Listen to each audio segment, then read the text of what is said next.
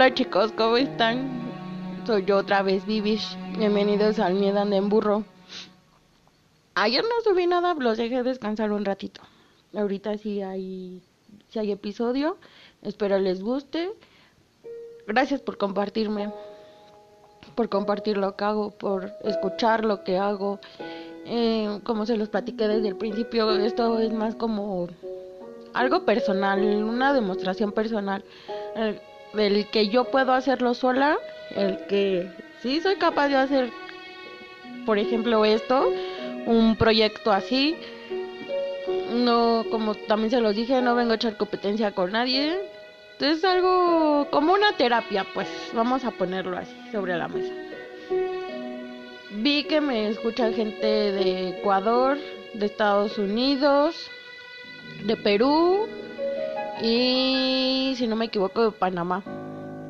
Gracias, no pensé que lo que hago llegara hasta otros países, pero saludos. Y espero que les guste el episodio de hoy. Creo que viene viene viene bueno. Vamos a empezar. La Orden Hospitalaria de San Juan de Dios nació en Granada, España, alrededor de 1539. Ahí fundó su, primer hospital y aunque llegó a México a inicios del siglo XVIII, tuvieron que pasar 200 años para consolidar sus nosocomios. La construcción del ambicioso proyecto de la Clínica San Rafael duró siete años y comenzó a finales de la década de 1940 e inicios de 1950 y estaba a cargo de la empresa Sanatorios de México S.A. La inauguración se llevó a cabo el 7 de julio el 5 de julio, perdón, de 1957 y para sorpresa de los vecinos de los pueblos de Santa Úrsula y de Tlalpan, desde los primeros días del funcionamiento se percataron de que se trataba de una clínica privada y no una pública como lo habían imaginado. A los pocos años de su apertura, la clínica amplió sus servicios de tratamientos y eh, empezó con el servicio psiquiátrico, y abrieron un pabellón para rehabilitación y tratar adicciones, pero poco a poco se convirtió en un lugar donde políticos y gente famosa acudían con frecuencia para todo tipo de atención. Creo que ya saben por, por dónde voy. Lamentablemente sus métodos para determinar si alguien estaba enfermo o no no eran los correctos, pues bastaba con que un familiar acusara a otro de loco para que estos sin previa investigación lo encerraran en contra de su voluntad y les dieran terapia de electroshock, siempre bajo el símbolo de la cruz. Se decía que en el manicomio se podían arreglar personas rotas, por lo que las personas mandaban sin pensar dos veces a sus familiares, cuyo comportamiento no era correcto, independientemente si fuese un problema mental o no. Uno de los casos más sonados fue el de Mario, un joven que al cumplir los 18 años se quería salir de su casa para poder independizarse. Al no estar de acuerdo, su madre llamó al manicomio y les explicó lo que sucedía.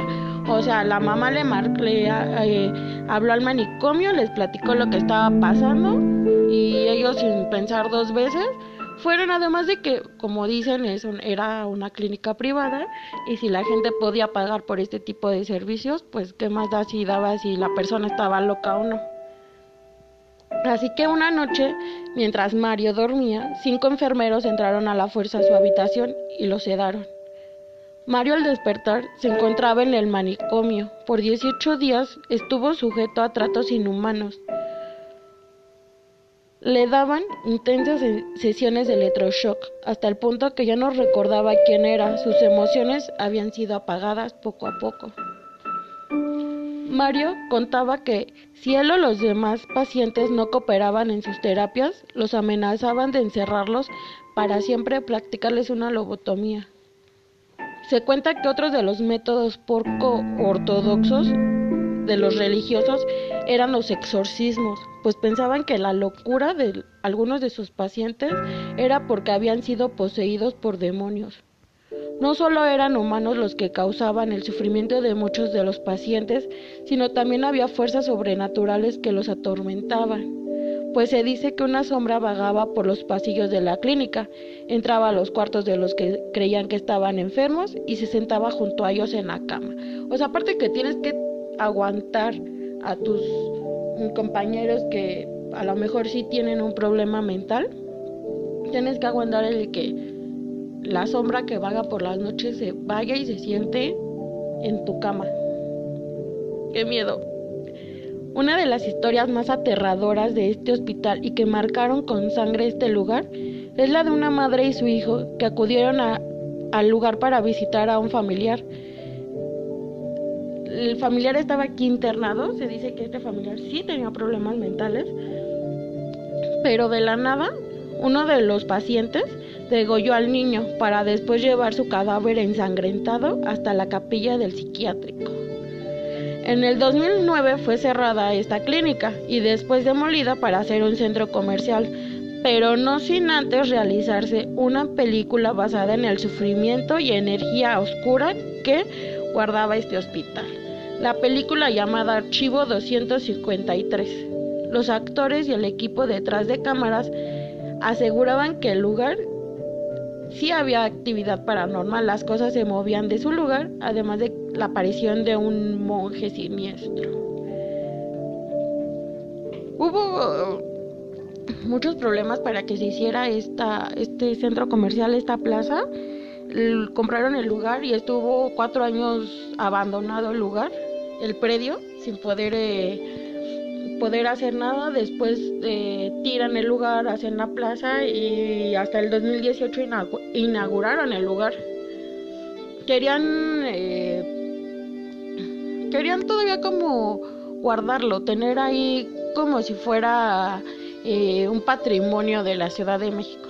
Pero alguien no compró, saben, o sea, si este lugar era privado, pues obvio tenía un dueño y lo vendieron al mejor postor y también se dice que la gente que todavía estaba recluida en ese lugar o fueron entregados a sus familiares o los llevaron a otros hospitales. Actualmente la orden hospitalaria de San Juan de Dios sigue activa alrededor del mundo y cuenta con 298 centros hospitalarios. En México también todavía da servicio, en Jalisco, en Coahuila, en algunos otros estados de la República y sigue dando servicio médico y psiquiátrico. Entonces, imagínense que su familia no los ve bien y los mandan ahí. Hay muchas historias de este lugar, hay muchos videos también en YouTube. También se dice que cuando grabaron esta película, se decía que ellos habían inventado, el equipo de la película inventó todo para, para llamar la atención y tuviera más espectadores. Incluso la película se hubo gente que acudió a ese lugar. Se em, el, el, la película se proyectó en ese lugar y gente que acudió ahí dice que sí, o sea, la energía sí está muy pesada. Además, imagínense, un, un hospital psiquiátrico, te encierran porque tu mamá no le gusta que seas dark o que no, que seas, no sé, hippie. Es un ejemplo y que te encierren y que te mueras en ese lugar. Y luego se practicaban exorcismos como si se tomaran un vaso con agua. Creo que sí es muy delicado el asunto. Imagínense el sufrimiento, las almas de, la gente que se quedó que se quedaron ahí atrapadas. No, mm, creo que es un tema muy delicado y estos temas se deben de tratar con, con mucho respeto porque no nada más es una leyenda, es gente que estuvo ahí, gente que la sufrió, gente que la padeció.